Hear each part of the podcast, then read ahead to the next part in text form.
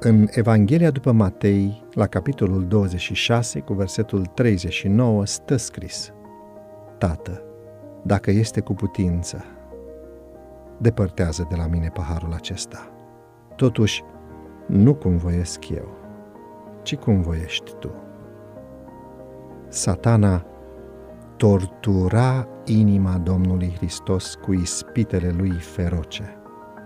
Mântuitorul nu putea vedea prin porțile mormântului.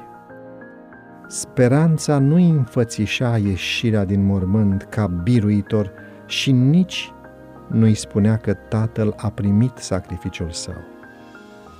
Isus se temea că păcatul era atât de neplăcut înaintea lui Dumnezeu, încât despărțirea lor avea să fie eternă. Domnul Hristos simțea groaza pe care o va simți păcătosul când harul nu va mai mișloci deloc în favoarea ființei umane vinovate. Senzația de păcat care abătea mânia tatălui asupra sa ca substitut al omului, a făcut ca paharul băut de el să fie atât de amar și a frânt inima Fiului lui Dumnezeu. Șocați, îngerii erau martori la agonia disperată a Mântuitorului. Oștile cerului și-au acoperit fața la vederea acestei scene îngrozitoare. Natura neînsuflețită și-a manifestat împreună ei simțire cu bagiocoritul și moribundul ei creator. Soarele a refuzat să privească la această teribilă scenă. Razele lui strălucitoare de la amiază luminau pământul când, deodată, parcă le-a luat cineva.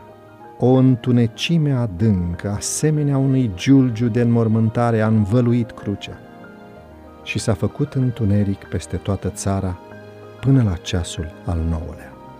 Nu era o nicio eclipsă și întunericul n-a avut uh, nicio altă cauză naturală. A fost atât de adânc ca întunericul de la miezul nopții, fără lună și fără stele. A fost o mărturie miraculoasă dată de Dumnezeu pentru ca astfel să poată fi întărită credința generațiilor următoare. În întunericul acela dens era ascunsă prezența lui Dumnezeu.